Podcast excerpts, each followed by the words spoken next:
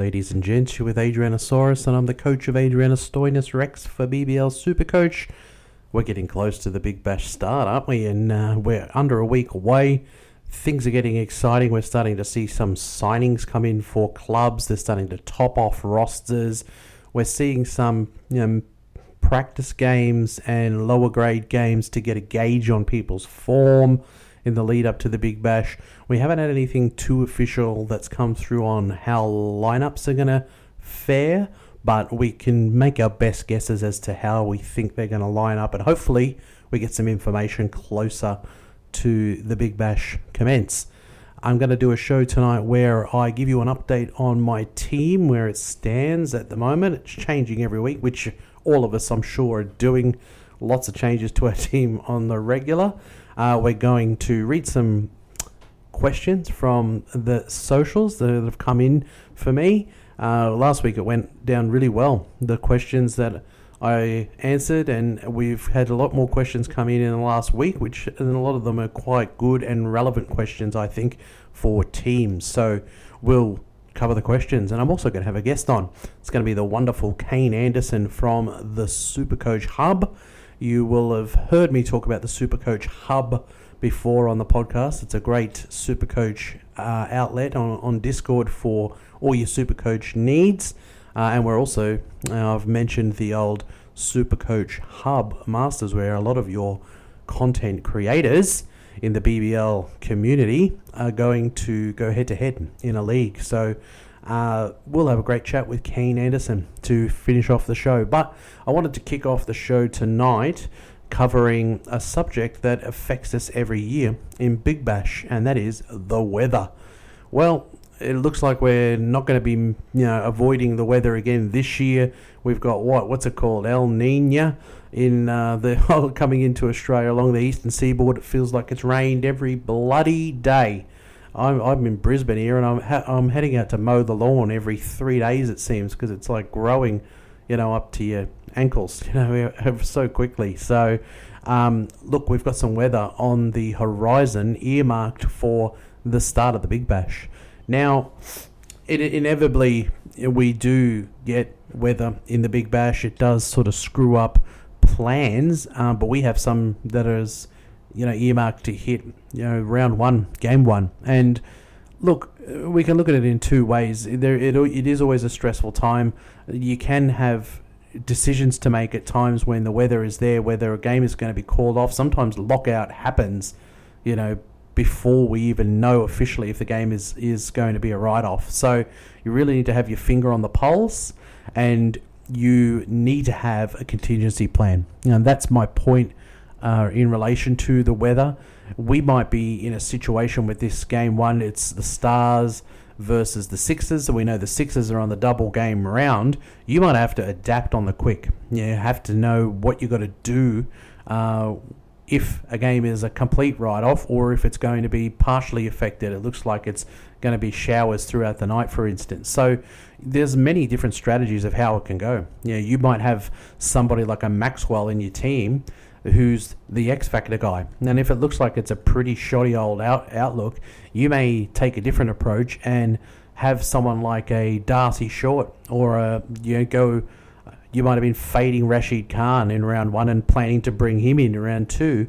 You could just flip that. You could start with Rashid Khan and bring in Maxwell in round two. You know, you might be going, all right, well, it looks like it's going to be heavy rain. I'll go Jack Wildermuth because the Heat are playing at Manuka Oval and the weather outlook looks fine. So I might go him, Wildermuth, instead of Dan Christian. It's a tough thing to navigate, and you might have to go different approaches. One of your approaches might be to carry only like three sixes and go four Heat. I know we sort of recommend against that because it's hard. You know, you can only got three trades a week, but you might want to hold one Heat on your on your bench because you've got a double game round for them in round six. So you might just go err on the side of heavy heat players and only go you know your your basic you know premium type ones for the sixes. You know, Curran might be good enough to get a really really good score in 1.3 games or even in a single game. So you might hold him. Yeah, that could be a, an option for you. But you might get rid of fringe players like Hughes, and you might make decisions on some other players I recommend that you have it written down. I write down game one, looks like it's weather. Here are the six players that I've got from that game. And the, the benefit of round one is that you can make your trades, and they don't count as a trade, obviously, in the first round. So it's sort of a blessing in disguise in that sense that you can make the changes. And I have it written down if it's a write off, Maxwell becomes short, Dan Christian becomes Wildermuth, and you know I'm going to go bring in Jilks in place of Hughes. You know I have my plans written out and ready to go because it can get a bit hairy when you know the weather's happening and you don't know if the game's going to go ahead and lockouts approaching and they haven't given any official word. Sometimes you've got to just make a call on the run, and people get caught out all the time, just not having their finger on the pulse. So yeah, we could have round one. It could be right from round one that the rain is affected. You've got to be ready for contingency and have sort of a plan in place so that you don't muff it up. Anyway, but yep, weather. oh, yeah, it's going to be another one for, for this year as well to contend with. So let's read some questions out that have come through to the inbox. Some good ones in there, and a lot of questions relating to player versus player. Who do I like? Which I'm sure a lot of us are asking ourselves as well and I'll cover those as well. Um, the first one was in relation to me and my podcast last week, talking about how many guns I had in my team to start with. And I did say that Lynn and Philippe were borderline guns, but they're probably guns. You can count them in for these purposes as guns. And I had seven guns.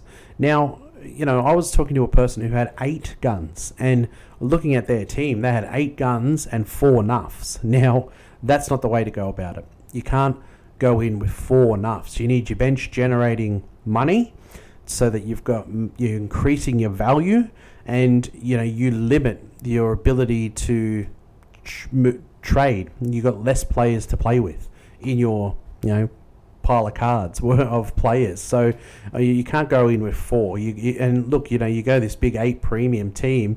You think you might be on for a winner, but you haven't spread your funds, and to have eight, you're going to have a deficient team uh, in in other parts. So, look, I'm going a seven approach, and and that's the other thing too. A lot of people are very loosely calling their it's seven guns. They're, they're really just midi some of their guns, but you know, I think the seven that I have are pure, you know, guns or just below, if you're counting Philippe and Lynn as borderline guns. And to be quite honest, um, people wouldn't say that my team is well rounded. I'm going with a gun aggressive approach. I've got players on my bench that are 60 to you know 90,000 and I've got two nuffs. So I don't really mind having two nuffs, although it would probably be better for you to have one nuff. But what I get from two nuffs is I can put one in bat, I can put one in bowl, and I can get a look at my bench uh, selected batter and bowler and loop them with those two nuffs uh, if I want to. The people who have got maybe six guns could have a more well-rounded team. They could have bench players that are up around your 100k type price, and they might have only one MPR being a Josh Can on their bench, and their team is probably a more well-rounded team, a balanced team, and that could be the approach for you. I wouldn't necessarily recommend my approach to everyone the old gun heavy approach because I've got two nuffs and I've got some sort of speculative 60 couple of 60kers on the bench and it's a risky approach. If you're playing Super Coach BBL for the first time, I would recommend maybe a bit more of a conservative approach because the aggressive approach gets hard. It's a harder one to manage, I think, for teams. So you know, eight, I think you, you can't go in with that many NPRs. Seven is aggressive, and with six, I think you know you can go that balanced approach. If you're only going with five guns and you're trying to make you know the midi madness, that's not a. Pro- I don't like that approach either because I think you can might find yourself gun short then as well. So look, it's a balancing act, and you know someone just noticed they're like, "Whoa, well, how's your team look when you've got seven? so yeah, it can it can be a hard balance because you might be letting down the rest of your team, you know, quality wise. So think about that in the lead up to the Big Bash commence. All right, so let's get into some of the other questions. One of the first ones was uh, Dan Christian um, versus Jack Wildermuth uh, for round one. Now, a week ago when I was talking up Dan Christian, probably for the first time in the preseason, it looked like Dwarshuis had an injury concern, and you know there was no signing that was happening. So we felt like Dan Christian's stocks for bowling, particularly, had risen.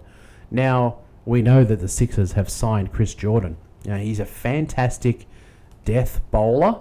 He's a gun fielder, and he's a pretty bloody handy bat as well. So Chris Jordan in that team, I think, puts a dampener on Dan Christian bowling at the very minimum. Now, Jack Wildermuth, he's got the plum plum role as far as round one is concerned in that Brisbane Heat lineup. The players that are out of that team in Steketee and Neser have opened up the door for Wildermuth to open the bowl. He probably open a cu- uh, with a couple of overs, and maybe you'll get a couple of death bowl- bowling overs in there as well. And he'll bat at six. He's got a plum role in that team, and yes, I think he's ahead of Dan Christian. Now, along the Christian lines, somebody asked also, how about uh, the old sneaky downgrade to Chris Jordan from Dan Christian, which I don't mind that either. You know, to be quite honest, I think you pocket yourself a good 50k, which you could do a lot of great stuff in your team. Uh, and you know, you know that Chris Jordan is going to bowl death overs, which is money, money, money for super coach purposes, and he's a gun fielder, and he, he he makes a difference in the field. He gets catches. They put him in good places. Probably one of the best fielders in world cricket. So he's a gun fielder, and he's pretty handy with the bat as well. So.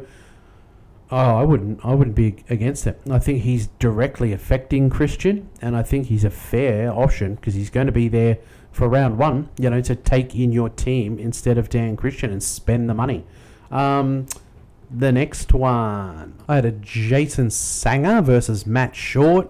Now, neither of those players excite me a great, great deal. I'm going to be honest, but look, I just do it in a real logical sense, and Matt Short is going to bat at three or he'll open and he's going to play the double game round in round two. So he wins on that alone for me against Jason Sangha, who's going to bat at four, and he's definitely got job security issues.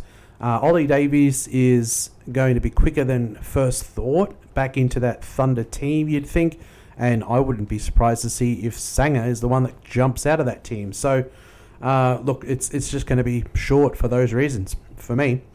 Uh, the next one was Labuschagne versus Matt Kelly. I thought that was a really, really good question because I actually like them both. For 100k uh, around that mark for both of those players, I actually think they're slightly unders, and I think they've got a bit of class to them. Look, I put some of that same logic with the Matt Short and Sangha in there, and say, you know, you've got uh, Kelly in a good role in that team with Jhye Richardson out for bowling in the right parts in the game, and they've got a double game round in round four.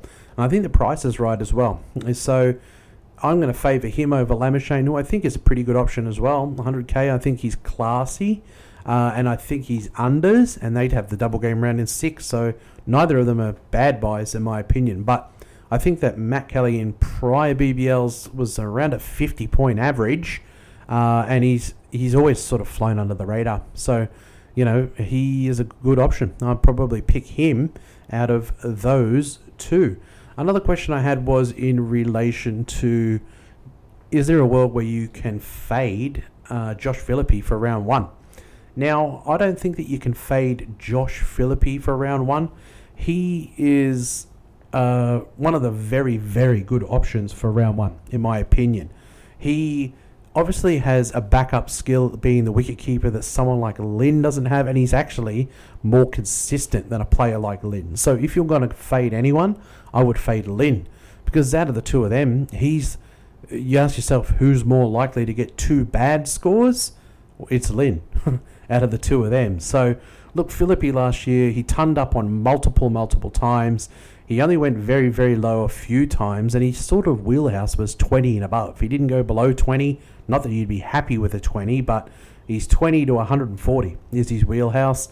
He's a lot more consistent than someone type like Lynn, and I can see a world where you would fade Lynn, but I cannot see a world where you'd fade Philippe. I think he's just opening wicketkeeper, uh, a premium option for that double game round in round one. look, there's you know a spot in that Australia team, the Test team. I think it could be Carey and or Inglis, for instance, and there's going to be someone that comes out of that Australia A team. So, you know, there's got to be a possibility that it's Philippe. So, you know, that could be that could put a line through all of it, couldn't it? So, anyway, that's that question. We'll finish with some of the questions that I posted in a post, which was, you know, if you can't quite get your budget to balance, you know, for your round one teams, you can go some of these cheaper options and, you know, get get by at a at a score that's equal or possibly better. So let's pit them together. We had Lynn versus James Vince. Look, I don't think that I would take James Vince because obviously we you know there's aggressive approach and there's conservative approach. I think if you wanted to be safer, you could go someone like Vince because he's less likely to fail two times in a row like Lynn is. Uh, and he was pretty pretty good form in the last, uh, yeah, towards the end of last Big Bash. But Lynn and his Lynn sanity and what he can do is why I just say Lynn is ahead. You know, you save 20k, so it's not quite a 50k saving. Uh, but if you're a conservative player, I, I think you could go a Phil, uh, you could go a James Vince over Chris Lynn if you play conservative. But if you're someone who's trying to shoot for the max out of players, Lynn's appeal for X Factor purposes is too much. Uh, we covered you know, Dan Christian versus Jack Wildermuth. I think Jack Wildermuth is in that plum role, particularly round one relevant, and I put him ahead of Dan Christian now, who's affected, I think, by you know the signing of Chris Jordan.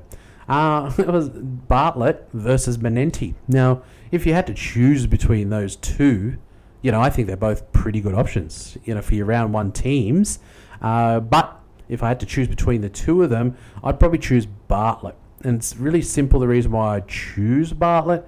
I just think that with the troops out, you know, your Nesers and your Steketees, I see Bartlett, you know, opening the bowling, bowling his four overs, and definitely playing both games in the double game round in round one. The simple fact that, you know, the Sixers have Manenti, Steve O'Keefe, and Lloyd Pope it, you know, there is a world where one of them comes in for game two and one of them gets a rest. Uh, you know, it's probably unlikely. We hear that Manenti is ahead of Pope in the pecking orders, but it's just something that is, you know, a little worry in the back mind for me. But, you know, just quietly, I think they're both good options, cut price options for your round one teams. So there you go. Uh, we'll have a chat next with Kane Anderson from the Supercoach Hub. Okay, and we are back with our wonderful guest for tonight's show, and it is Kane Anderson from the Supercoach Hub. Welcome to the podcast, Kane. How are you? I'm good, mate. Thanks for having me back. Yeah, well, I mean, obviously, you know, to those who follow me for the Big Bash, we obviously talk a lot, you know, super coach when it comes to NRL because we both are mad keen NRL you know, supporters and super coach players. But um, it's really good to talk some Big Bash with you as well because we're both big cricket fans as well. Yep, definitely. Love my cricket. I, I still play, so you know, I'm always happy to watch a bit and kind of sneak a bit of the Shield games and the One Day Cup stuff whenever I get the chance, and yeah, love it. Yeah, I'm the same. Even no matter what I'm doing, if I'm home and I'm not getting, you know, insulted by the missus for having sport on all the time, I, am happy to have it on in the background, you know, all the time if I can. Um, I know that. now you're you're a busy guy. You obviously you you are the admin for the um, Supercoach Hub, which I've mentioned on the show a few times, and you're looking after admin wise the Supercoach Supercoach Hub Masters. Why don't you tell us a little bit about that? Yeah, it's uh, pretty exciting. So those that listen to your show throughout the NRL season know that we had the Turbo Semis Cup, mm. um, where yourself and I got that all running and brought all the podcasters all together to create a Super League. Well, I was doing my team up for the BBL early in the season and I was getting a bit bored. So I decided to kind of do the same thing again. So, yeah, I, I contacted a lot of uh, content creators through Twitter and that sort of thing and just came up with a, a league. And with the help of Nathan from the Supercoach Guns, who suggested linking it to the hub. So we got the Supercoach Hub Masters League, and we brought in um, 10 different teams. Each team is from a different content creator, and they are represented by one person who's come in to kind of be the the leading man for that page or podcast or whatever. Mm-hmm. So yeah. no pressure. Yeah, that's right. You're like carrying your team, so go and go and perform. That's that's the good thing about me is I just go in and represent myself, and uh, I can only blame yeah. myself if I fail. don't have anyone else who's just looking at you going, "Come on, man." yeah, I mean, if I ever decide I'd pro- I probably need an, an offsider if I ever do AFL, you know, super coach. I do play that, but I'm not very good at it, so I'd need someone who obviously plays the game, you know, maybe to help me if I was ever going to podcast about that. But there are some fabulous, you know, people in the the BBL community, you know, for super coach purposes that are, are in the it's super coach super coach hub masters, and it's going to be a really good comp. I, am looking forward to going head to head with some of them. I I've been actually in Bryce um, Mitchell for years. I've been in his leagues and and in a Twitter chat, you know, with Honeyball, and I've chatted with yeah, yeah. for years and years and played in their um, leagues. I think it's made me a better, you know, BBL Super Coach player just quietly. But um, so it's really yeah, good to go up against them. You know, they're really good players.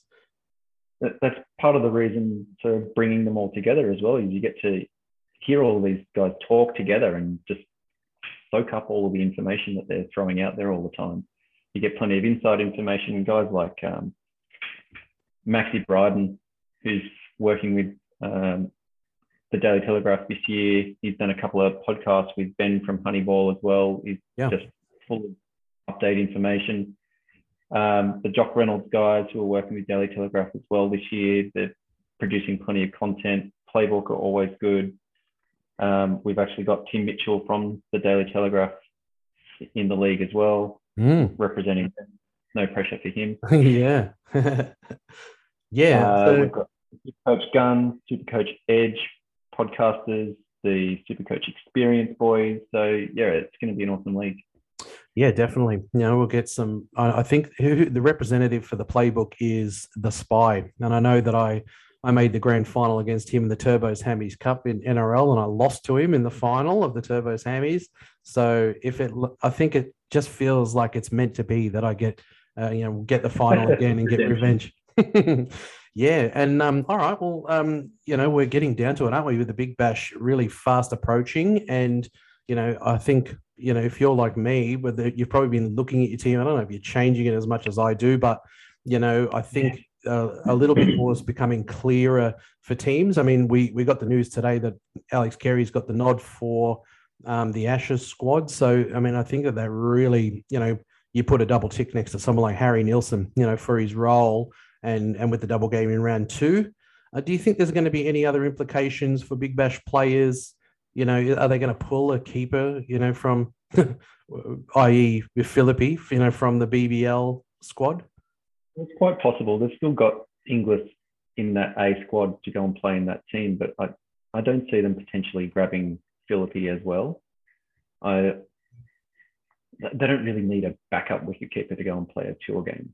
Yeah, um, and if anything, they're probably going to go and chuck another um, bat in there or something like that. So there, there was chat from some of the boys earlier in the week that it might be like Moises Henriques or something like that might join the squad if they need another number.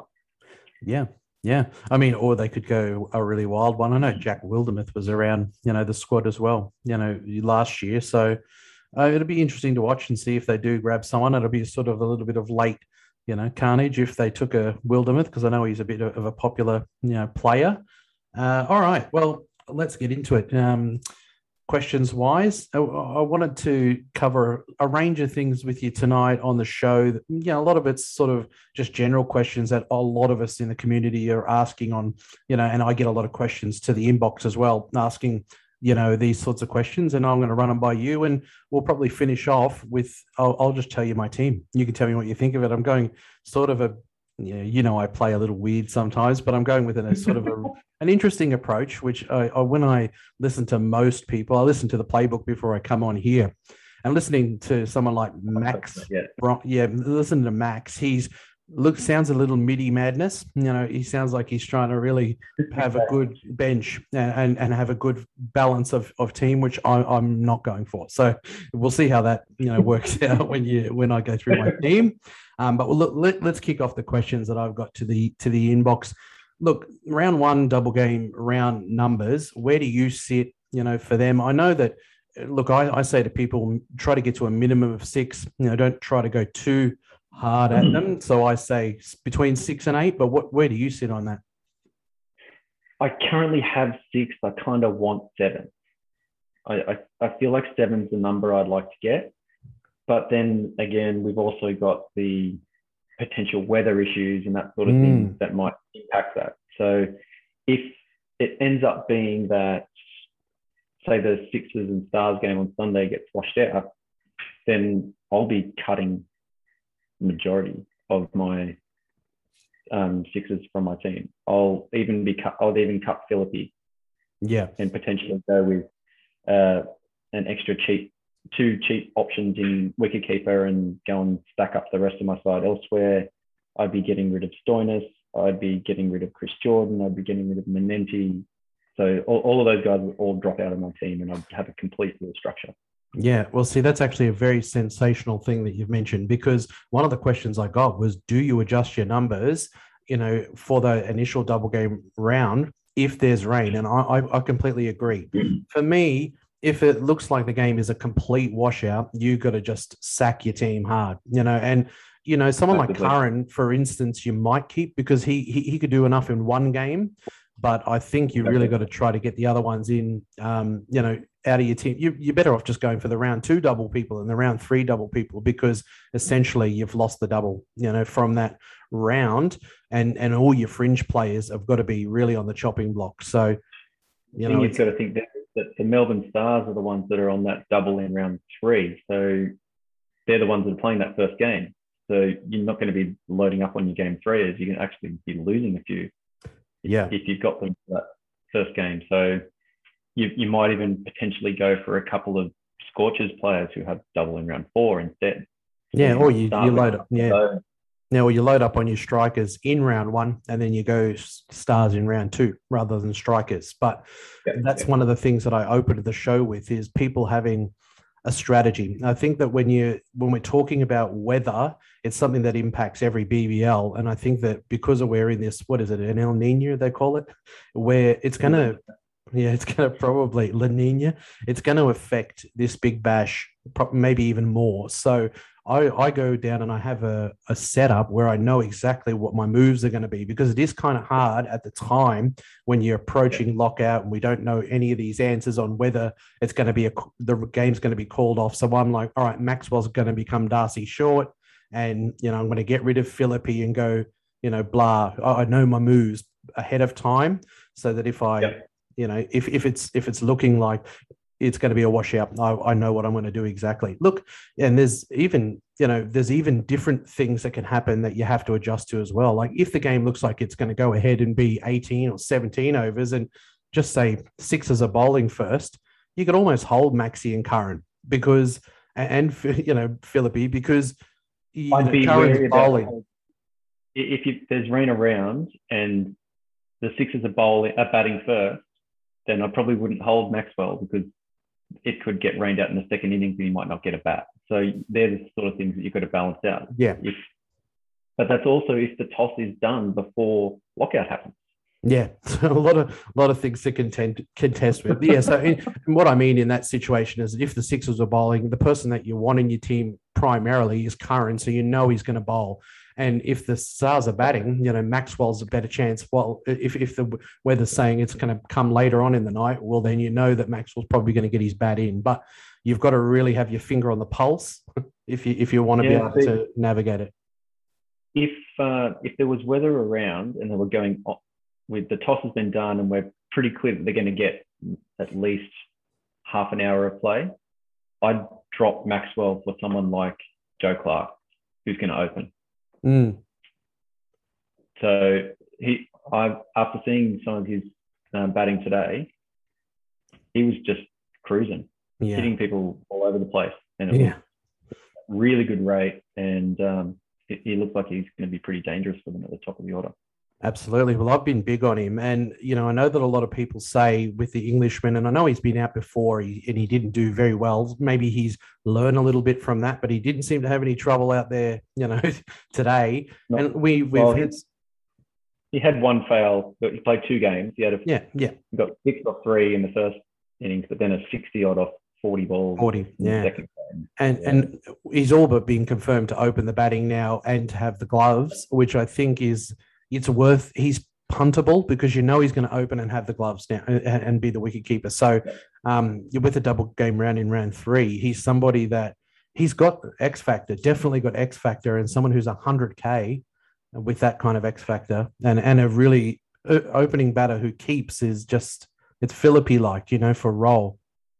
The, the key thing is quite good for them because they've got quite a few spin options. They're going to have uh, Zampa, they're going to have Qais Ahmad, They've got Maxwell who might bowl a few. So there are chances for a few stumpings going on throughout the game. There's um, guys like Coulter-Nile are always good to, for a sniff off. So yeah, there's a, a, few good options for Pyke to get some bonus points from the wicket keeping side of things. Yeah, and I mean, I, I just think uh, f- for mine, there's players in around that 100k price that you can take a punt on, not in the double game round to start with, like Labuschagne, uh, Matt Kelly, and, and, and I really put Joe Clarke in there after what we've seen today, where we've had more of a confirmation of role, where it's just you know it's a, it's the it's a great role in that stars lineup. Yeah, the biggest worry is the weather in that first game and how many stars you would actually want to have in your team. But you know, someone like Maxwell, who is eh, really expensive, a tick under 200k, you have him in there for the X factor. You just want a full game. You need a full game with Maxwell so that he can take catches in the field, maybe bowl an over or two, and get as much batting time as he can. So it is a risky thing ever if there's any weather you just uh, Maxwell stocks go right down as soon as any of the games cut. So it's definitely something that I think people have to think about. Yep, hundred percent. Yep, but so I think our general consensus is if the game looks like weather in a double game round, you've got to just cut the team and sort of think about it in a like a single game round. And if you're going in, Take single... you've only got the heat on the double, so get the the top couple of heat players and maybe one cheaper option. Like they've got a, quite a few of the bowling options, like your um, Bartlett's and Bazleys and Kuhnemanns there mm. to kind of be your, your third heat. I wouldn't go more than three because they've got the buy the next week. Yeah. Um, and then just have the rest of it as single games and probably make sure that you've got your maybe two strikers ready to go for round two as well. So someone yep. like Rashid and Nielsen, like you said before, who are both pretty well locked into their roles. And then you can add another couple of strikers when you find out what their side's going to look like. Yeah, we said in that 100 sort of K price, oh, I know we've got a 120K George Garton. So he's the all rounder Englishman. I think oh, I, I was tempted by him to take a flutter on. I, I probably lent towards getting a look at him in round one, but these are sort of some That's of the contingency pa- plans for people to write down when they're, you know, if weather hits. I think then you might have to just go, okay, double game round for the Sixers is out, so I might start planning for my round two, you know, and, and start bringing in some of those strikers. Yeah, well, for someone like Garton, I've never seen him bowl a ball or hit a ball, so I find it really hard to jump on someone that I've just never even seen. Yeah, and yeah. even if I looked at some stats and saw that it was quite good, I, I still feel that little bit antsy about getting someone that I haven't actually visually watched. Yeah, yeah, and that's it. I think that with him, it was even because we know they're going on the double game round in round two. Having a look for one game. If you saw him just going down and you know being real challenging with the ball and bowling his full four, and he's probably coming in at seven, you'd think. So you know he might be worth a punt, but uh, if he goes out and brains it in round one, I think it makes it a lot easier, you know, to to to pick for round two. All right, so double game round numbers. I, I, agree with you. I think seven is the sweet spot. I think you can get by with six. One of the things I would say to people is don't, if you've got like all of these um, Tom Coopers and Jimmy Peirsons, you know, it, you probably are going about it the wrong way. You, you, if you can get people in that you think, and it's that simple rule bowling four overs, bowling in decent parts in the game, or if they're batting in mm-hmm. the top three, and four at a stretch because we don't know for sure if someone like Hughes, yeah, yeah, and you know, so I think that that makes your Bazley. You know, he'll probably bowl his four, and he might get to donk a few out of the stadium. You know, Bartlett, I think, is going to open the bowling, and you know, maybe get get a good role in that team. And you know, Kuhnemann, he's probably someone who would play. You think the initial rounds, and then probably drop out. So you know, you've got to pick which ones are the right ones to have in if you want to get yourself to seven and eight, I think. Well, I think Kuhnemann's been in good form. He's been taking yeah. wickets in all forms. Yeah. And the fact that he's been doing that over the last month or so really kind of puts him on that radar to make that team instead of another quick or something like that. Yeah. So if he gets into that number 11 spot and gets a few games in, he might get you at a 20k after round one, and then you can bump into a 110k someone. Yeah, that's playing the double in round two. Like, I'm really interested in Kuhnemann. Yeah, I mean, I am for the reason of, of, that he's a wicket taker. He definitely is doing that in the lower grades, and I always like to go spinners. That's why I'm I'm big on Manenti too. If he gets the run in that team, because I like a spinner in Big Bash cricket, just simply and you know, someone like Kuhnemann definitely is an option for teams. You know, so if you stay away from your Peirsons and your Coopers and you yeah. go for those, you know, Bartlett's, Bazley, Kuhnemann, I think you probably can get yourself to that sweet spot of seven. I, I think for round one. Uh, how many guns or slash semi guns do you think in your initial team? Someone asked me a question last week. I, I, did the podcast and I went through my team with my guns slash semi guns, and I was actually calling Philippe and Lynn semi guns in my numbers, and I have seven guns. And someone was like, "How the hell are you having seven guns?" And you know the the answer to that is that I've got a slightly thin bench, which we'll get to you and I. But what do you think is actually, if you're looking at it, probably anyone above 150k uh, how many okay. guns do you reckon for you to have a nice balance and get yourself off to a good start? Let's just say for the non-experienced players, because if you try to overload yourself with guns, you're going to be deficient. I think in in other parts on your bench. So, what do you think? Yeah. Well, I think you probably want six at least, mm. because you want to be able to get those premium points from them right from the get-go, and a lot of them are priced based on what they score already. So you're not going to lose a lot of cash from someone like Sam and Curran and because they take wickets mm-hmm. and they do it consistently. Um, I think, you know, what have I got? I've got over 150k, one, two, three, four, five, six, seven. Mm. And then I've got Chris Jordan, who's 148k as well. Yeah, yeah. So that's you know I'm I'm calling it my I'm calling it the aggressive gun approach, and I think that that yeah. leaves your bench with 60k players, and you know there's a lot of people who say, well, let's get them up to 90 or 100k. Once I get a feeling that Max from the playbook there is doing that, you know he's he's talking about holding Finch and Renshaw. I know they're 60ks, and you know I mm. think I, I don't know how much. Maybe I'd hold Finch because when, we, when he comes back, I know he's going to open. But I don't even think Renshaw's going to have a great role when he comes back in that strikers line. lineup. He might bat yeah. four or five, um, and he, he, I doubt he's going to bowl. I've always been someone who doesn't like to start with someone who I can potentially downgrade to when they come back. Mm. We also don't know how long someone like Finch is going to be out for because he's just having a rest. So he could miss half the season. Yeah. So if that happens, then you've got him sitting there that whole time when you could put a Harry Nielsen in there instead, who's going to open the batting for the foreseeable future, potentially open. Yeah. Bat at the top of the order anyway. And earn you 50K potentially. He's only at 76. Yeah. So if he has a few good innings, he could easily get to 120 plus if he has a couple of pretty good ones. But um, that 50k, you then sell Nielsen down to Finch when Finch comes back, and you pocketed 90 grand, and you can use that elsewhere. Yeah, I tend to agree. I think someone like Finch, uh, you know, they they were saying on the playbook, you, you have him on the bench because you then don't need a trade. You know, he's going to come in and open the batting, and you can then use your trades to bring in double game round players every round. If you wanted to yeah. downgrade to Finch, you're going to be using a trade to bring him in. Now, for that but reason, downgrade to make cash.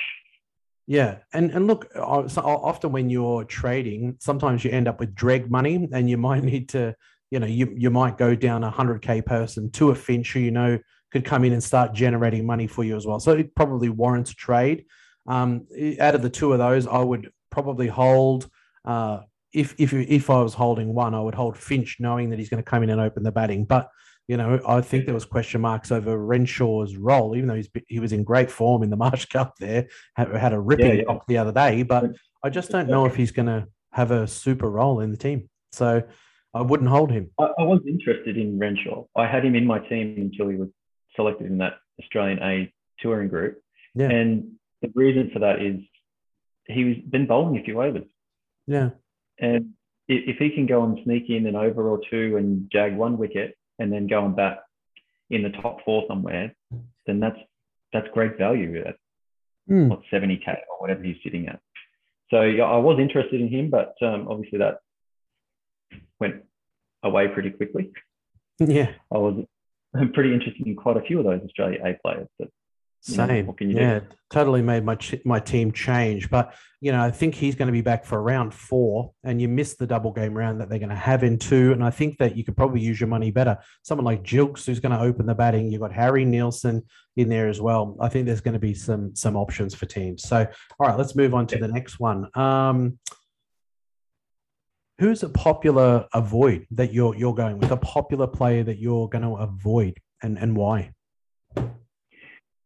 This is a hard one because I've changed my team quite a lot because you can't fit everyone.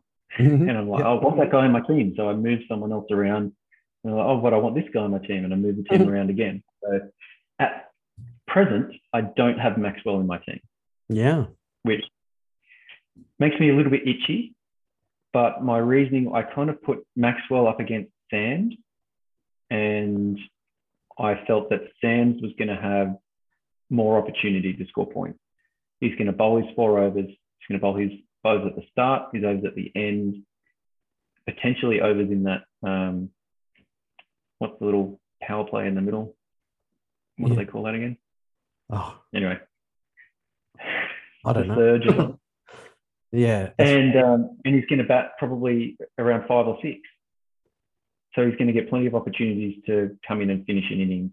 And mm he's hitting a 90 or 40 balls over the weekend. Mm. Just scared me too much. I had to bring him in. yeah, well, that's it. And and look, you know, he was top four scorer last year for a reason. He is probably the strongest. You know, him, Mitch Marsh, you know, potentially D'Arcy Short. There's some really strong all rounders in there, and we know that that's you know that's that's the way to play the game is to stack yourself with there. You know, if Maxi. You know, he does have all rounder about him. It's just a question on how much he's going to actually bowl himself. And you you would go with someone yep. like a Maxi ahead of Sam's one for X Factor and two because they got the double game round in round three. But I'm sure that you're going to probably plan to bring Maxi in for round three anyway. Exactly. So I, I don't plan on keeping Mujeeb through his buy. So he's a high price guy that will drop down. I don't plan on keeping Jordan long mm-hmm. term. Mm-hmm. Um, so that, that's a fair whack of cash that I can use to um, spend on getting Maxi back for his yeah. buy round. I also want Zampa for that um, double game round as well. Yeah, yeah. Well, I mean, I've I've heard most people who on because I'm a you know I'm an avid podcast listener, and, and most of them who's who are fading Maxi in round one, it is uh, inevitably you know a nasty a nasty old watch because Maxwell can go 150 more regularly than any other player. So you just got to hope that in that round one, it's not one of those times, I, I guess. And the weather and the doubts over the game, weather wise, probably really works in favor of the the maxi faders. So there is definitely some logic to it, I think. Yeah, definitely. Um, your smoky pick. I know we both mentioned Clarke after watching that, you know, innings. And and look, the confirmation of opening bat and um, keeper. I know when I spoke to um, what's his name from Honeyball, Ben. Yeah, when I spoke to Ben, we both named our. He named Garton, you know, from the Strikers, and I named Clarke as my smoky. We both named Englishman. You got a smoky yeah. who you think we're going to be saying early doors? Wow, that player I, I, surprised. I did have Wildermuth in there for a little bit. when he was first kind of uh, he avoided the Australia A tour. Mm. Um, but yeah, after watching his bowling on the weekend and getting smoked everywhere, and um, mm. Bazley bowling more overs than him, mm. um, that that worried me a little bit. So he disappeared. I do have D'Arcy Short, which I don't feel a lot of the teams that I've seen have had D'Arcy Short. I just feel like he's way underpriced. Mm. I think bowling has improved a lot. I think he's going to be used a lot in this tournament, and um, he didn't do so great with the bat last year, and I don't see him having another bad year in a row. So D'Arcy Short at under 200k, I, I feel like he's kind of being locked in. Uh, I've also got um, obviously Chris Jordan in there, but he's purely a double game and then gone guy. Yeah, yeah. I think that if I was naming my, you know, popular avoid, you know, it, right now, it's he's been like a yo-yo whether I think he's a good buy or a bad buy, and it's Dan Christian. I think that Chris Jordan being in the team really probably puts a line through Dan Christian for me, and I would actually prefer Dan. Uh, I would prefer Chris Jordan for you know the fifty plus k you save uh, from you know, Dan Christian to, to Jordan. So he's someone that I've I've been avoid I've, I've avoided up until I found out that Dwarshuis was injured, and then I was like, and they, were, they hadn't signed Jordan, but now he's back down again. Dan Christian, um, in, in, for me, and and my smoky pick, you know, is is really you know Clarke, and and I, you know, I've got in my team currently a smoky in Matt Kelly because I know that the, the Scorchers have the double game round in round four and he's probably going to you know benefit from not having Jhye Richardson in the team you know for where he bowls in that in that team. And look in the past he's been averaging 50s 50s you know I think he was 150 something k last year price wise so I've got him in there but for an extra 10k you know I could go the X factor Clarke who's got the double game round in round 3 so he's my smoky and and I, I think even to an extent. I think that Matt Kelly could surprise. He's he's shown a little bit before, and I think he's unders as well at the 100k, especially with Jhye Richardson out of that team. So that's my smoky. Yeah, I don't mind that pick. He, he's not someone that I've kind of considered due to the fact that there's a lot going on in that Scorchers team in kind of shuffling the deck, trying to get mm. a, a lineup going. And yeah, they're, they're buying not until round four. I've kind of tried to concentrate a little bit on the first three. Yeah. The only two guys where I'm just locking them in as season long guys were Sams and Short. I just yeah. feel like they're both going to go nuts this year and they can just sit in the team the whole season. They're both dual, they can flick around and um, yeah, save me having to bring them in later. Yeah. All right. Well, here's another question I got. This is one from someone. They were like, would you um, go this combination, Max Bryant and Joe Clarke, or would you go Chris Lynn and Matt Short? Ooh.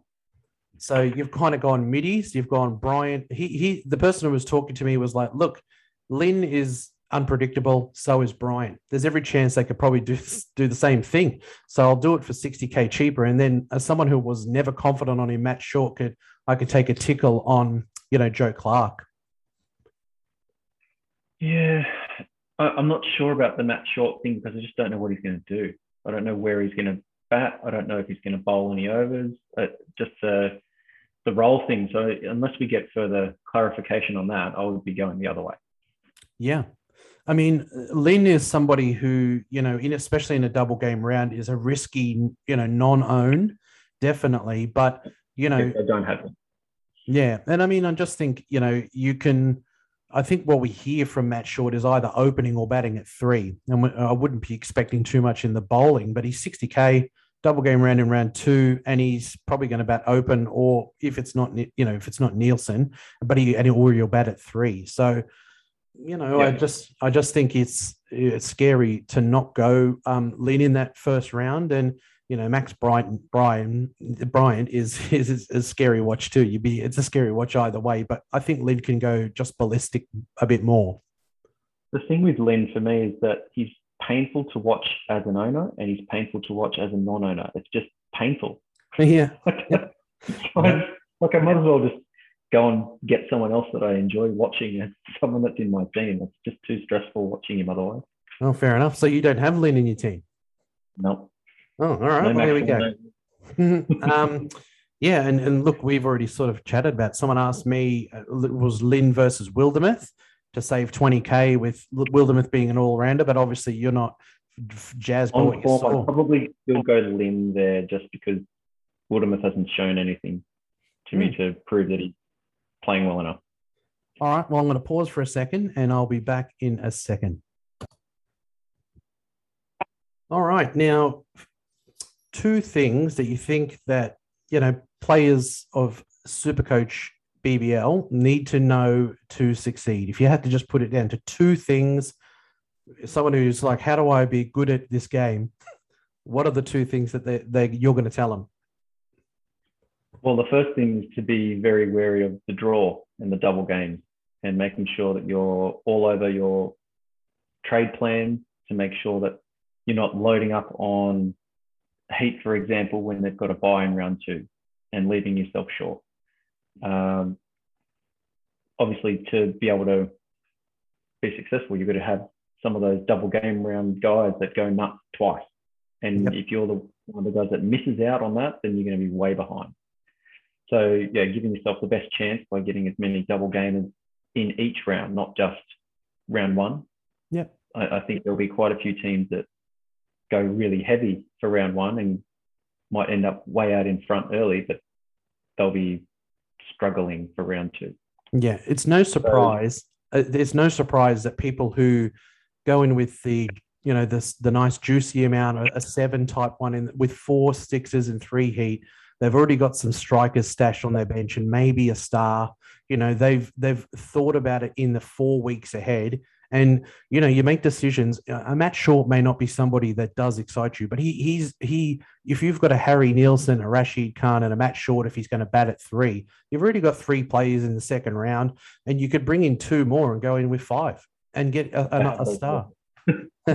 you know so uh, those that is a really good thing if you're going to say two is to know the schedule you've got to know the schedule and then maximize the double game rounds. So i think that that's important because it's not actually i mean the game can be complicated because of weather you know and because of um you know it, all it takes is a batter to get a, a good one early. And you know it, it can be hard in that way but it really is a game of of utilizing the double game rounds and and missing the buys, and and that's as simple as that. And the, the other big thing is to try and pick players that have the most opportunities to score points. And that comes in all three formats of the game bat, ball, and field. Yep. So that's why guys like Maxwell are, are so valuable because he'll bowl a few overs on occasion, might jag a wicket. He's going to bat in the best parts of an innings where he's starting to pick up the, the rate and get economy bonuses, of uh, strike rate bonuses and that sort of thing. And he also fields in the danger areas. He's down at, at long on and mid wicket waiting for those hits that don't quite make it to the fence. So he will take mm. one, two catches almost every game. Yeah. Um, and then, like I said before, with the wicket keeper side of things, they've, they've got an opportunity to get some extra points through that, which lowers their, it raises their base. So yeah. it means that they when they have a bad game, you're not punished for it too bad. You you still get a, a, a stumping and 10 runs or something like that. So you're still getting 25, 30 points, even when they've not really done much. Yeah. I mean, it's always a good thing in BBL Supercoach to have yourself three keepers because you can actually, you know, they're all keeper and bat. So you can have one stowed down in your batting and you can, you know, interchange in a triangular sense between keeper and, you know, those keepers and, and batter. So that's a good point as well. And look, you know, someone like that's what we mean by by Dan Christian to Chris Jordan. Chris Jordan will bowl in better parts of the game. He's pretty handy coming in late in the order with the bat, and he's probably one of the best fielders in world cricket. And so he'll be in primo spots, you know, in the field. So the you know, Max and, and the guys from Playbook were saying that today. When you go into a double game round, pick a, you know, in the instance of the Sixers and the and the Heat, pick their best batter and their best bowler, and then you you probably headed off in the right direction. I see these teams that, you know, they might have a Curran, but they don't have a Mujeeb as well, and and I kind of think, well, the best bowler from the Sixers is is Curran, and and you need to have Mujeeb, especially because he's the best captain option, I think, for the round.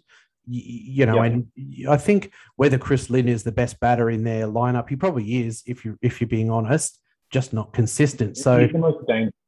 Yeah, he's their most dangerous batter. So, and you know, Philippe Vince probably for the, for the Sixers. So I think that that's the the avenue you can go in in that round. Those are going to probably be the bulk scorers. They've got the best roles yeah. in their teams, and they're expensive for a reason. You know, Tom Curran's never ever been too far away from 200k. You know, no. and Mujeeb went on an amazing run. You know, last year in in the in the games that he played, but he's he's had a fantastic World Cup as well. You know, highest you know super coach uh, average of of all the players in the in the World Cup recently for T20. And look, he, he's every chance of losing money in in this first round. His break even's 131. Yep. So he needs to do well just to maintain his value. But the fact that he has that potential to go big and then plays two games, I, I feel like he's a, a really good option for that round one. But then he also becomes a very good sell option for round two. Yeah, and that's the thing about you know if you've got these 200k players, even if they don't quite come off and they lose 10k, you know 20k, you've got a 180k player in there. So to trade to a really good premium player the next round.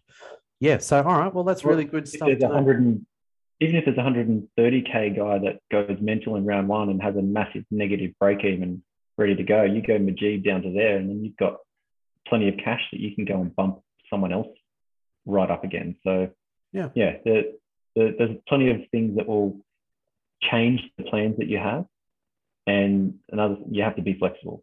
You have to yeah. be able to see, okay, that guy's going nuts. He's going to earn a heap of cash over the next couple of games. I need to get on that ride because everyone else is going to get ahead of me if I don't. Yeah, so those things happen, and you you've got to be able to adjust your plan on the fly.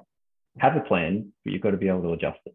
Yeah, and and look, you know, you can sometimes get too cute because the reality is that Mujeeb will be the highest captain, probably player, probably him and Curran. You know, some might yep. just out straight out captain Curran because he's going to probably be higher owned. But I, my guess is that you know Mujeeb will be the highest captained you know player. So if he happens to be the highest scorer of the round, you're you're way down on the ladder in BBL Super Coach because if you were somebody who wasn't going to fork out for him, the you know the premium option bowler wise for you know the Heat. Well, here's the captain percentages for you. Um, currently, Josh Philippe is the top captain option. Yeah, at 11, 11.3 percent. Mm. Glenn Maxwell is second. Oh, at, 11, yeah. at 11%. Daniel Sams third at 9.9, and then finally Mujeeb at 9%, and Tom Curran's at 7.6%. Yeah, I mean, I'd guess by the time we get to round, you know, the round kick, you're going to be Curran and Mujeeb. Yeah, but you know, so it's it's really interesting to look at. I think the ones that should not be. Someone was saying to me, you know, the other day, how about a do a fading Josh Philippe? And I told them out and out, no. I'd rather you fade Lynn than Philippe because he's a wicket keeper. Uh, you know, he does have a better floor. And, you know, I went over some of the figures that, you know, Josh Philippe got last year. So I said he's too risky to, to um, you know, to fade. And if you're going to fade anyone, it, it should be Lynn, you know, because he's a yo yo and potentially you're at a higher chance of him going fail, fail. You know, just that's a yep. statistically a higher chance for Lynn than it is for Philippe. Well, look, the way I kind of look at that is if this Sunday game gets washed out, then I can turn Philippe down to Clarke and have an extra 60k to go and throw on the top of someone like Kuhnemann. Mm.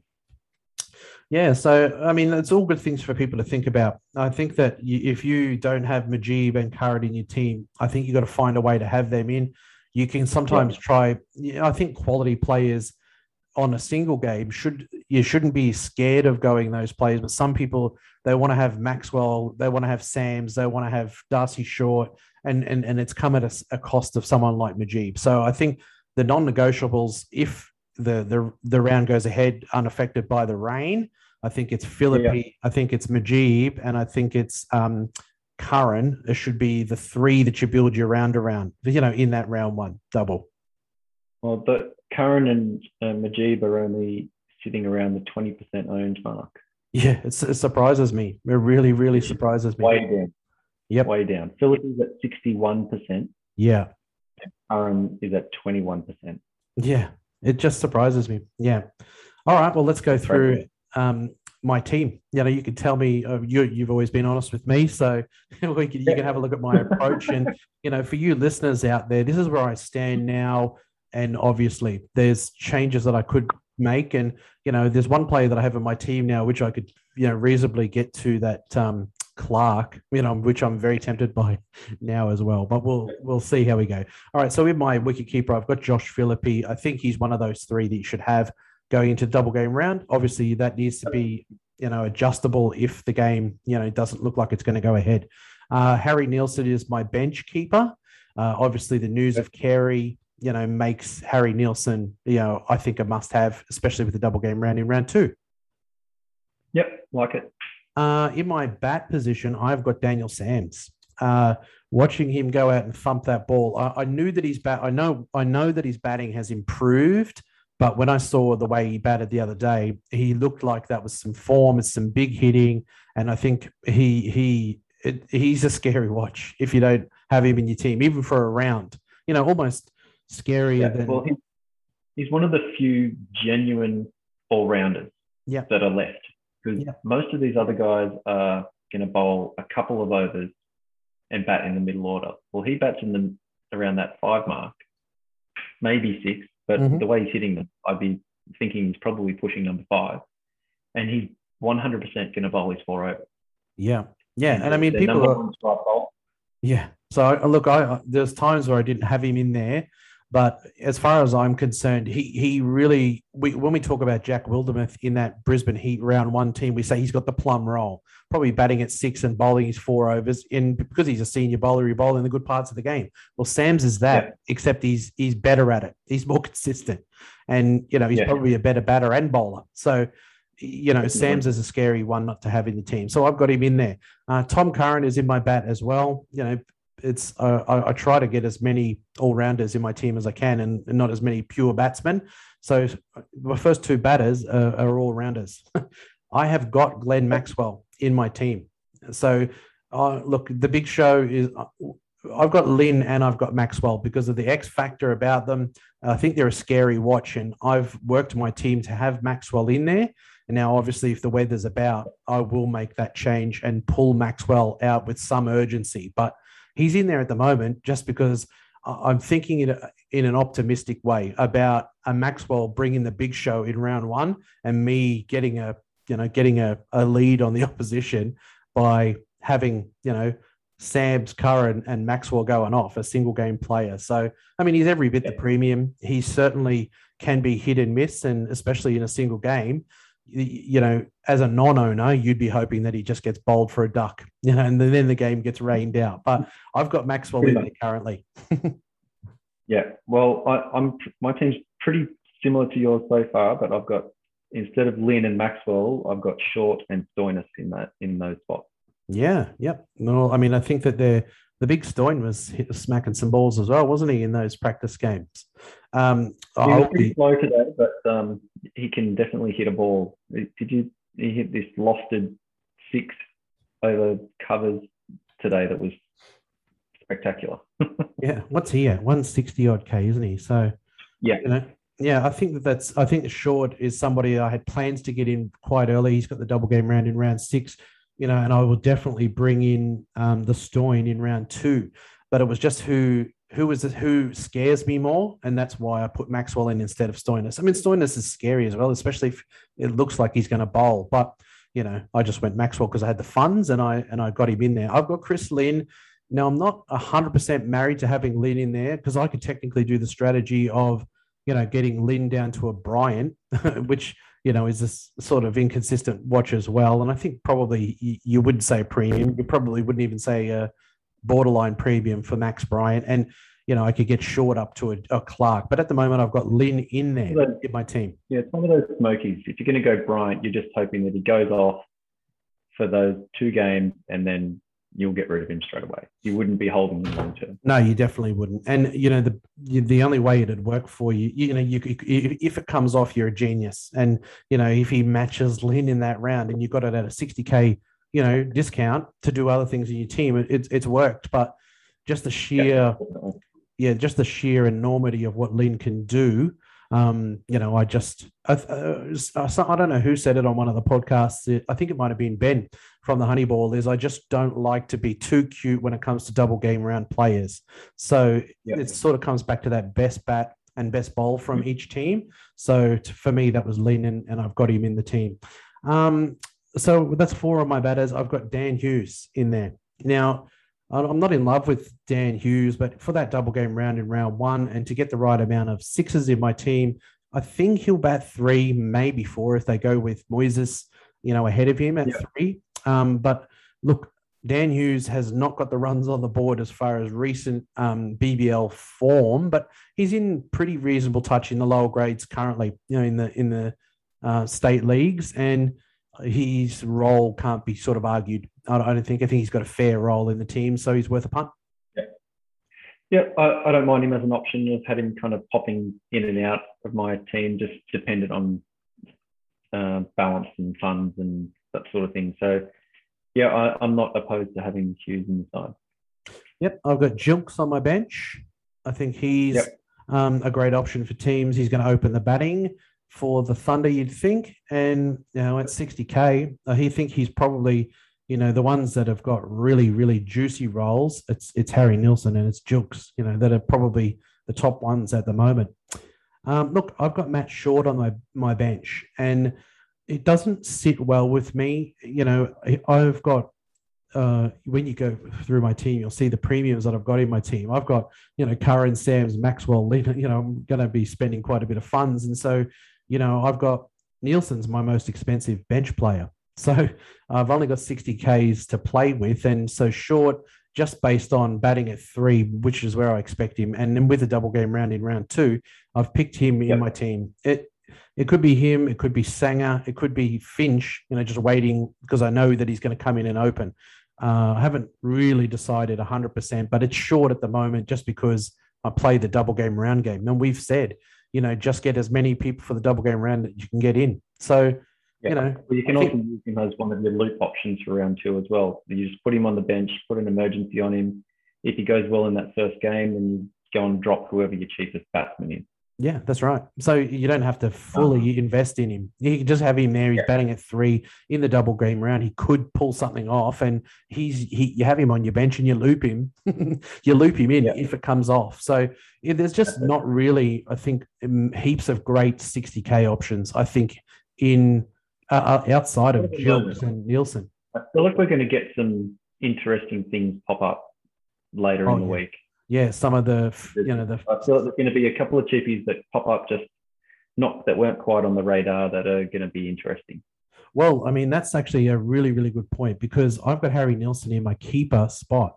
If we got a 42k, you know, keeper that came in I would put a non-playing reserve because that's the best and easiest way to loop your VC score in in in keeper. You know, so I would have a non-player in my keeper, and I'd bring Nielsen down. Then I don't have to go with short, and I get an extra twenty k to play with. So yeah. that would be. And then you'll have um, Nielsen and Gilkes as your yeah reserve. Yeah, yeah, yep. I like it. So, yeah, so we'll have to wait and see how that all all lands, but it's it's short at the moment. All right, in my bowlers, I've got Mujeeb.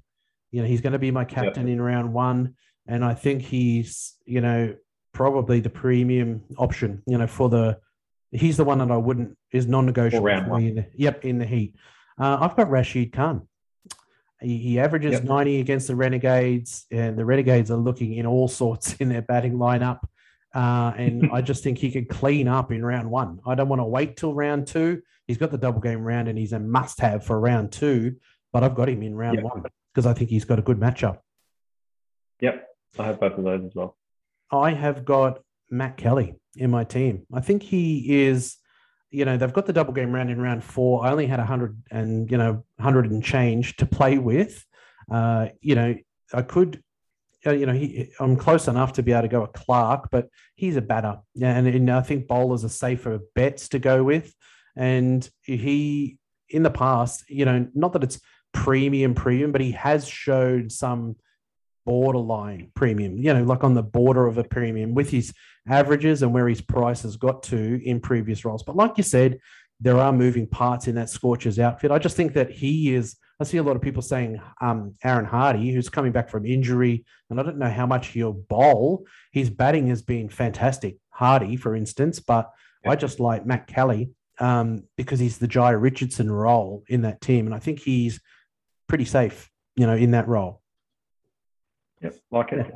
Uh, I've gone with Bartlett in my team. I just think he's uh, a good option uh, for the round one. I know that there's been an injury concern with him, but he seems to have, you know, starting to get over that. And I think he'll play both games in the double game round. He'll probably open the bowling with Jack Wildermuth. Yeah. I, my worry a little bit was is was he playing reserve grade stuff because he's coming back from injury or because guys like Bazley and that were in front of him? I think that he was coming back from an injury, and in the re- in a recent game, I saw them in Bazley bowled more overs, you know, than Bartlett. And I, if I'm being honest, I've actually changed in my team Bartlett and Bazley around, you know, several times because he's at least got an all rounder. It's sort of like a poor man's Wildermuth, you know, Bazley, uh, and he seems to be bowling a little faster as well. So you know, he yeah, yeah. seems like he's got a bit more nip in him. So I'm not 100% sold on Bartlett. I just think that I like the quality of Bartlett. I think he's got a bit of quality to him. Yeah, I love watching him bowl last year. As someone who used to be a swing bowler, watching anyone swing the ball always gets me a bit excited. Yeah, yeah. So Dan Worrell, legend. Yeah, I love Dan Dan Worrell. Yeah, but anyway, so he's in my team at the moment. It could be, um, it could be Bazley, and and it could even be Kuhnemann. Go get it, save another ten. Yeah, I could save another ten k. And you know the good thing about um Kuhnemann is he'll be more of a pod. You know, and so you could take a punt on these 80 or 90k players and you know if you want to go the route less traveled you could go a Kuhnemann and you know the thing about um Kuhnemann is if anything he's the one that might get a few games and then when players come he he he might be the one that just goes to enough afterwards so it's almost better if that's what happens to a player that you can't move on if their role diminishes yep. and they stay in the team so Bartlett may not go when you get Neser and Steketee back. Maybe Bartlett doesn't bowl his full allotment of four overs, and maybe he doesn't play every game. So you know you you you know you, are getting those subpar scores in there. Whereas someone like Kuhnemann could just go out of the team completely, and then he's not going to be there to get you bad scores. Yep, definitely. Uh, and I've got Ben Manenti. Yeah, spinner. He looks like he might be ahead of Lloyd Pope in that team, and I always like a spinner. He's in the 70 Ks. Uh, you know, and I, I kind of like Menenti. I like him. I like he's got a bit of swag about him, so I, have got him in. Yeah, I've got him in as well. I, I, think he's he's got an opportunity to go in there and get a, a couple of good games in early and cement that spot going forward. And if he does cement that spot for the season, you you can only see his price going upwards. Yeah, and on the bench I've got two nuffs. I've got Jay Can, and at the moment it's Sully. Now I'm not you know, I'm not in love with having two NPRs. I would prefer if it was a keeper. I could put one in a keeper, and you know, because Jay Can is an all rounder, technically I can bring him up to bat and have have an NPR in bat and bowl, which is not the worst because I can get a look at a bench player and use you know one in bat and one in bowl as my loops. You could do that with just just Jay Can alone. You don't need a second one if you've got Jay Can, but I can't afford anyone else at the moment with the way that I've gone with these premium guns like, you know, Curran, Sams, Maxwell, Mujeeb, Rashid Khan, you know, those are going to take up a fair bit of your, your salary. So it's I've gone an aggressive pro, approach. I do hope that we get some news in this last week about these fill in, you know, the signings for the for the clubs, yeah. and we'll get some 42k, you know, hopefully a keeper in there, which sits better with me. And as it sits now, it does make me feel uncomfortable. I feel like I need to tinker a little bit and maybe get a player in there. I always try to get as many players as I can earning money and scoring points. But at the moment, yeah, I can't even bench loop off any of my bowlers because there's just two non players in there. Yeah, well, there's so many cheap guys there that we just uh, are fringe players that you don't know that they're actually going to get on the field. So until we get a little bit more clarity, which apparently will, there's going to be some more media stuff going on throughout the week, and we should get a bit more information about it. Yeah, because I mean the thing was it was Paris looked like a fair option to start with, and you know Renshaw having the all rounder ability, you could have had him in there. But you know what else is there really? I mean, some people are going with Sutherland, you know, and he's up around the seventy k. I don't think that he scored a few runs today in yeah. both innings. He got a yeah. twenty and a forty. Yeah, at one one iteration of my team, he, he was in there, you know. But you've got to find yourself thirty k there, and you know, he I'm, does I'm get not, bank, yeah, I'm not hugely you know sold on it, but that's the team as it stands. Um, you know, for for round one, I've got seven for the double game round in round one. I currently have three. Uh, I have three strikers in my team. I have one star, and I've got one uh, scorcher. So, you know, I think I'm stowing the right kind of numbers. I think for um, you know the yeah. upcoming rounds. I'm not entirely sold on short, and I will wait to see for news. So those are probably the ones I'm not sold on, you know. And yeah, yeah, yeah I'm really tempted by um, Joe Clarke. So that's that's me in a nutshell. And and, and so your bowlers, what, what have you got for, in the bowl currently?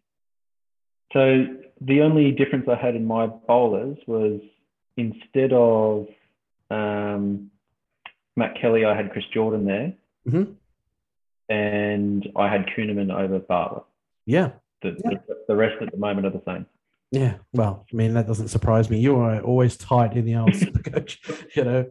Yeah. So yeah. our starting side has about three players different at this point. Four actually. Yeah, no surprise. Two bats, two bowls different. Yeah, yeah, yeah. Well, it's no surprise. Um, look, so that was probably where we'll we'll finish it off. I think that you know, we're obviously going to wait and see what news comes in you know, this week. And I think that people will probably adjust as well. We've seen some things that have happened, like the Joe Clarke innings, like Stoinis going off yep. well. That's probably going to influence some changes for people.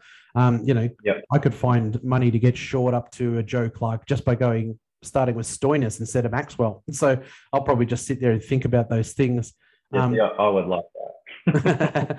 now, if you we'll finish off on there's going to be people out there that are saying which how would you rank the cheapies just give me your top five you know we've mentioned a couple of them on there but i see people with like Sangha.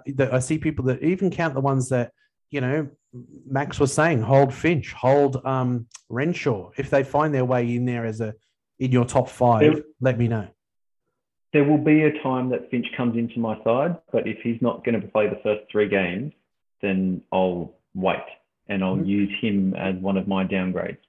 So the guys that I think are given good opportunities and they're at good cheap prices, uh, they're not bottom bottom dollar, but guys like your Nielsen and Gilkes, mm-hmm. I, I, feel like they're they've both kind of jumped quite a bit in their uh, their roles over the last mm-hmm. week or so. So I feel like they're pretty high on my ranking.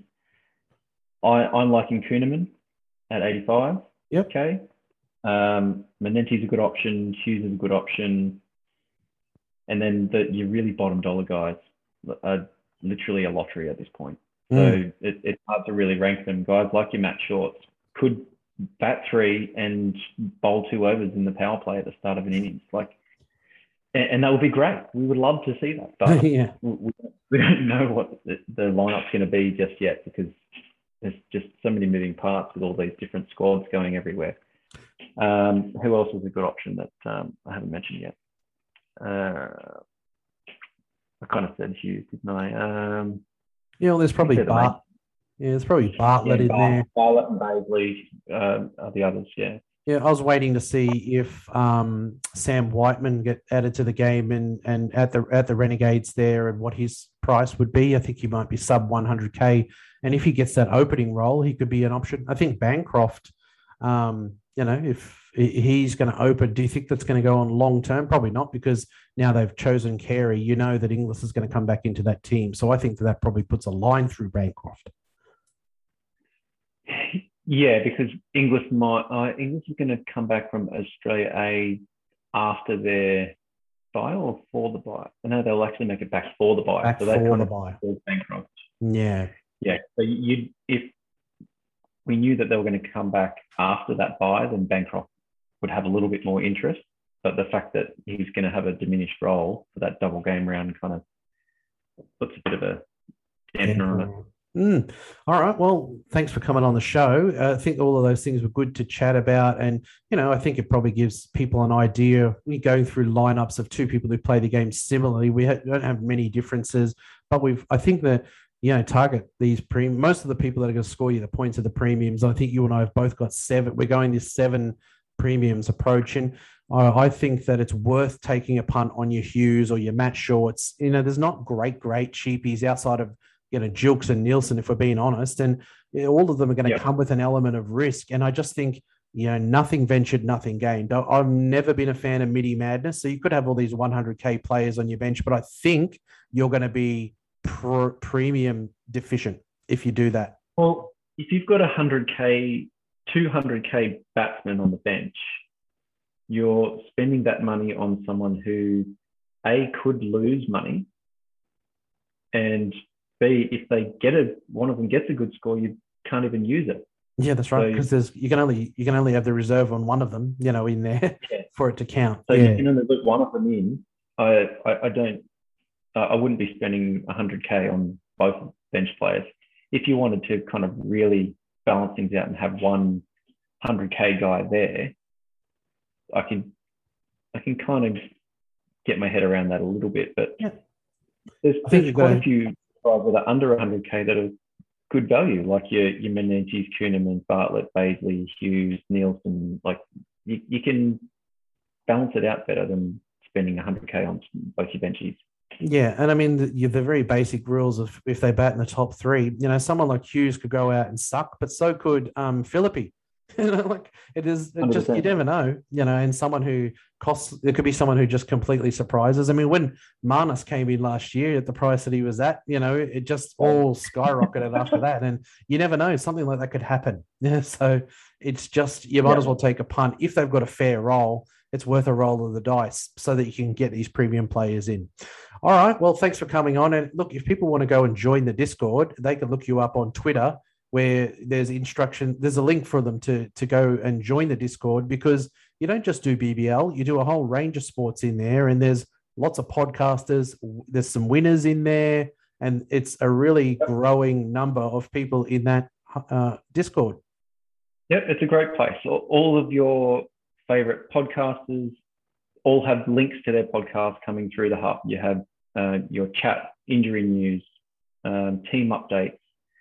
It, all of it's on there and it's for NRL, BBL, racing, AFL, NF, NFL, uh, NBA.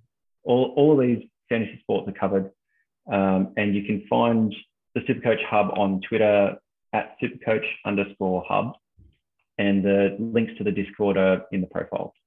Beautiful. All right. Well, go and look them up, and I'm in there. So you know, and I get a lot of uh, see everyone posting teams and people's opinions, and it, it, makes me change my thought process on things. And I think that when you yep. get those, lots of people who are they're pro players. You know, I'm see we're in a couple of different comps where we're getting people's rankings, and I think I'm a pretty fair player. And I see people who have just that are in there chatting away that finish way higher than me. and, and I'm, I'm I think they know a heck of a lot more about it than I do. So it's a really good place, and go and go and look it up and join in, guys, because you know it'll. I think it'll help you. You know, same as the Honeyball mag. I I got the copy of the Honeyball mag. I think that helps you play the game better because there's such you've got prior winners writing articles of how they won it, and we've got some winners yeah, yeah, in there and some really great players giving advice to you know jump in, ask your questions, and people will help you. Well, every bit of information you can get will benefit your super coaching season. Yep. You get every little bit of information you can soak up and then use all of that to create your own ideas of how to go forward. But the more information, the better. Yeah, definitely. All right. Well, thanks for coming on the show, Kane. It was good to talk to you. Obviously, in the last podcast before the Big Bash starts. Now, I'll be back in probably you know each week, and I'll do a podcast about the round that was. But having you on to chat, um, the one before the, the the Big Bash commences, it's been a great privilege to have you on the show and good luck to you this season. Thanks for having me, mate. Pleasure to be here. Cheers, bud. Bye. Thanks for coming on the show, Kando, you legend from the Supercoach Hub. A really great thing to join. Jump in and join the Discord. Big Bash is starting soon. How exciting! Let's hope all the advice helps and you get off to a great start. Thanks very much, guys. Talk to you uh, once the rounds are all started after the first round. Cheers, guys. Bye. And if you want to follow me on socials, you know, I do Instagram and I've got a Facebook group. Click on the link and you can join away. Cheers, guys. Bye.